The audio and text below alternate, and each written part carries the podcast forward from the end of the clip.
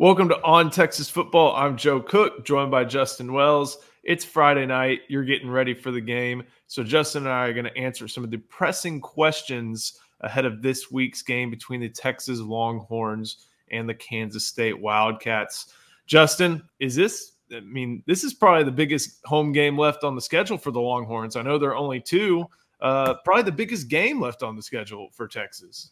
You know, it kind of is. I think I think our uh, trusty publisher Eric Nahlin described it as um, almost like a Big Twelve championship semifinal, and and I think that's kind of where you're at. You know, Kansas State's playing ball really well at the right time, and no one should be surprised. That's a Chris Klieman coached program, but Texas has is dealing with they're playing with a backup quarterback for number one, and you know that they've got some stuff going on on defense that they're trying to be fix over the last three or four weeks. And so this game is beginning of the season, and you saw Kansas State. I believe uh, was the loss was to Missouri.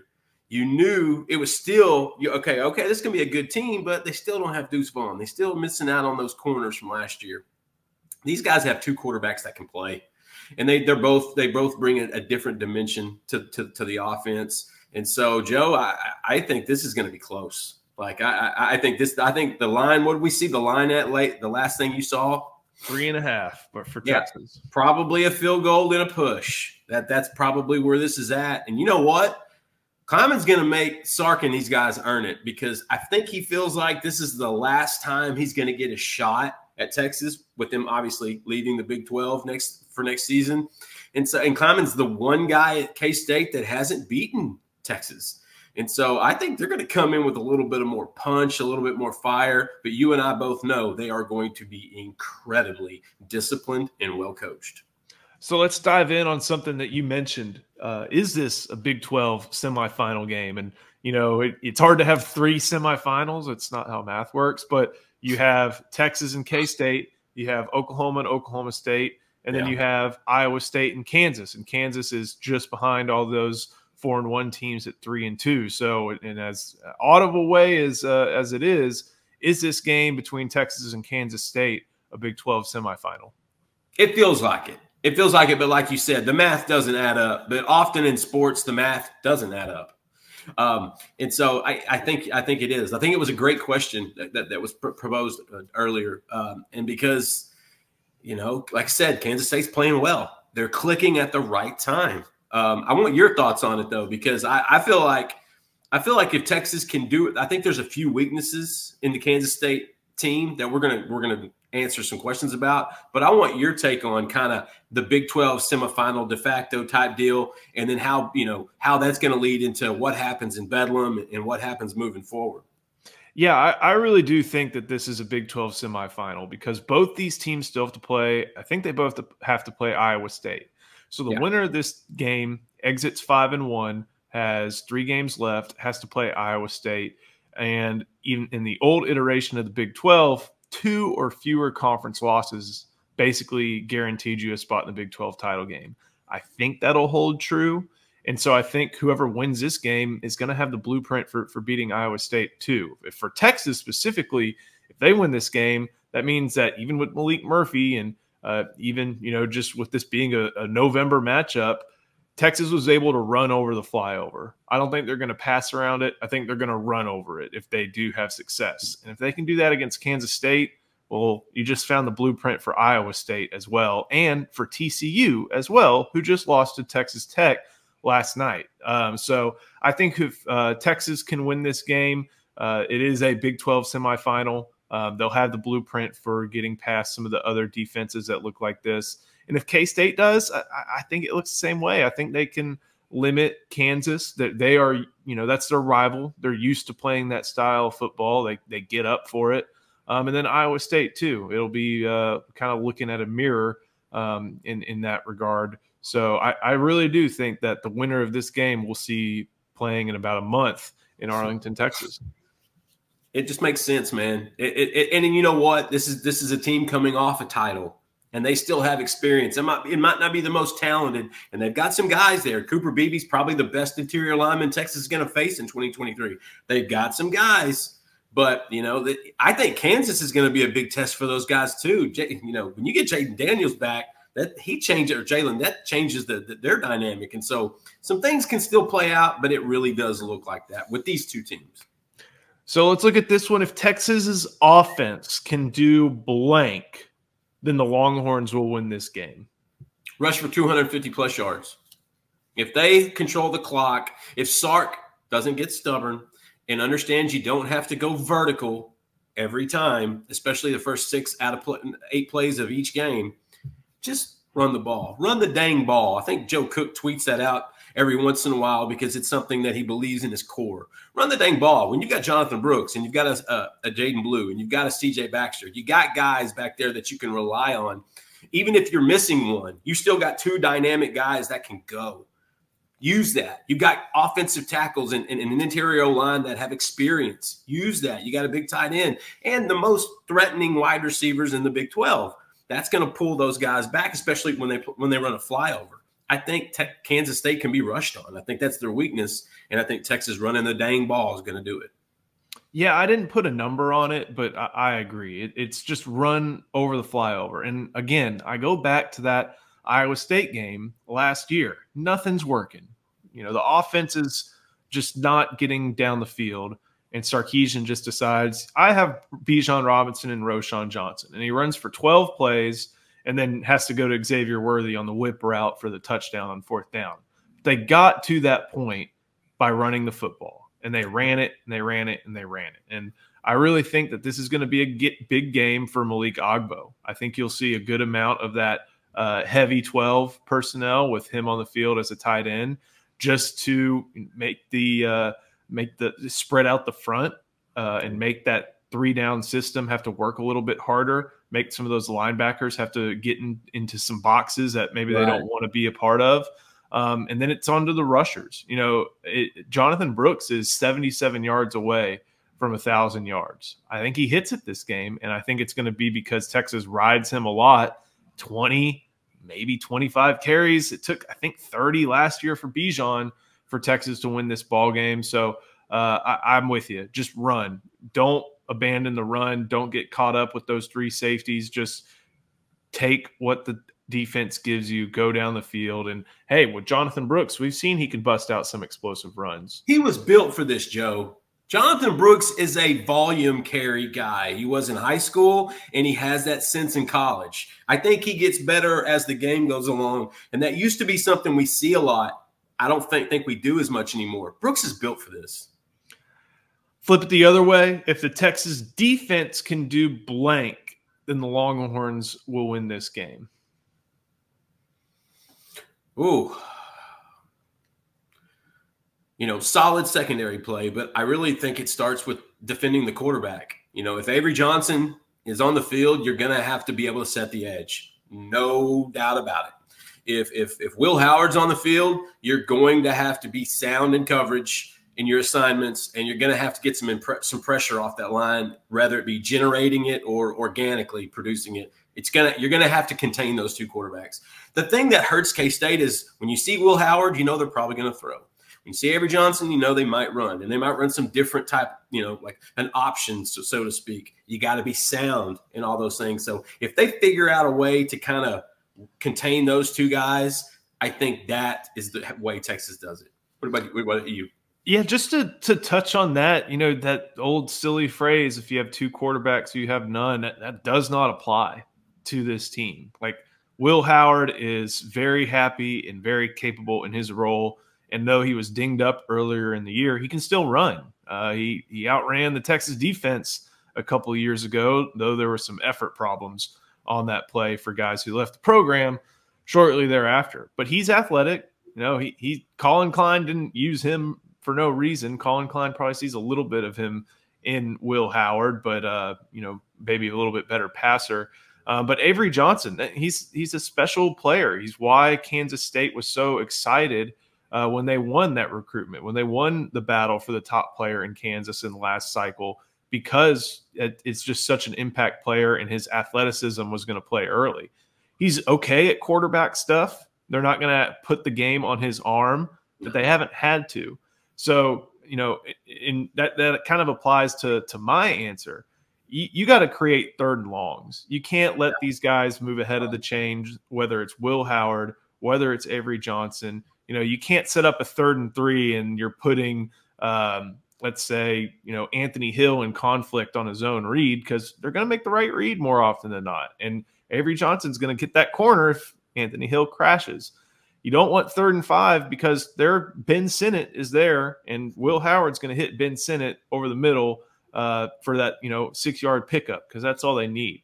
You need to make this a game where it's it's third and long, where you know basically they they struggle to put Johnson on the field for the most part because they trust Howard uh, in throwing a little bit more. Make the efficiency tough to come by for Kansas State. You know, this has been a program that for the past 30 years is really good at making third and manageable. And the offensive coordinator, Collin Klein, when he was a quarterback, that's how they lived, just him falling forward.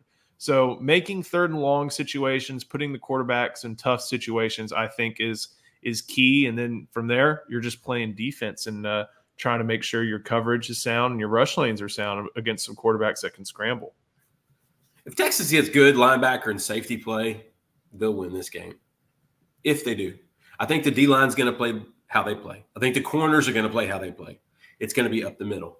How those linebackers and safeties play, I think, will dictate how that Kansas offense rolls. Hey, it's Kaley Cuoco for Priceline. Ready to go to your happy place for a happy price? Well, why didn't you say so? Just download the Priceline app right now and save up to 60% on hotels. So, whether it's Cousin Kevin's Kazoo concert in Kansas City, go Kevin, or Becky's Bachelorette Bash in Bermuda, you never have to miss a trip ever again. So, download the Priceline app today. Your savings are waiting. Go to your happy place for a happy price. Go to your happy price, Priceline. It's only a kick, a jump, a block.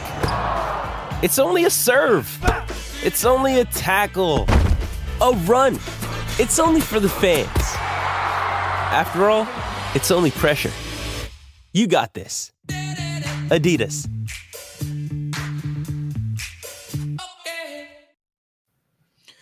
There are other big games going on in the Big 12 this week, and we talked about the other ones. There's Bedlam, uh, Oklahoma State, and Oklahoma in, in November. It feels weird, time. man. This it's too early. That feels weird to me. It's way too early. It should be a few weeks later. For some reason, the Big 12 has it now. And then, as mentioned, Iowa State and Kansas uh, meeting two teams who are you know in contention for the Big 12 title as well. So just real quick on those other games, the other semifinals, I guess, if you want to talk about it that way.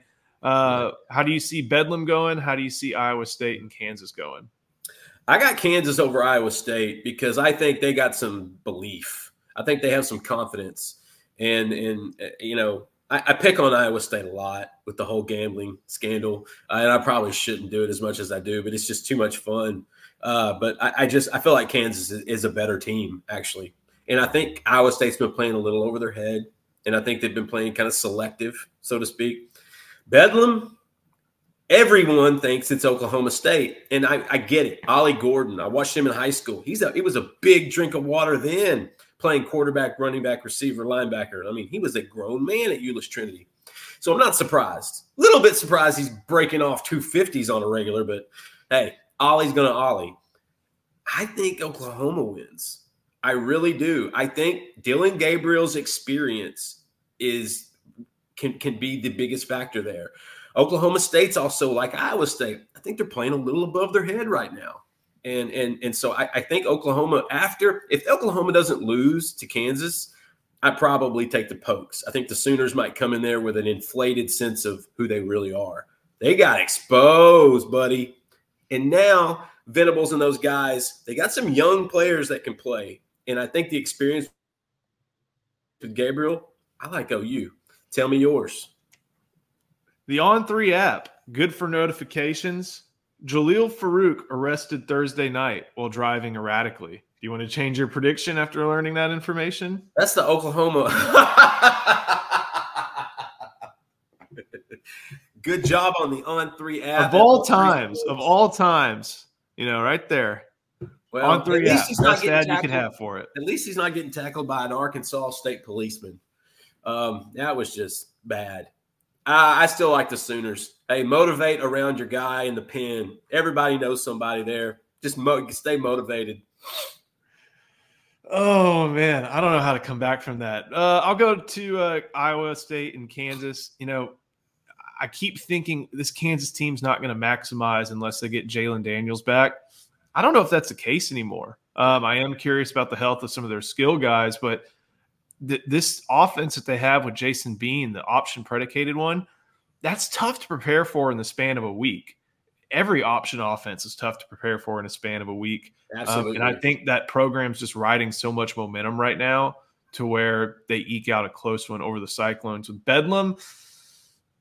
Even before the Farooq news, um, one of the things that I'm thinking of is that place, Boone Pickens Stadium, can get crazy for a Bedlam game.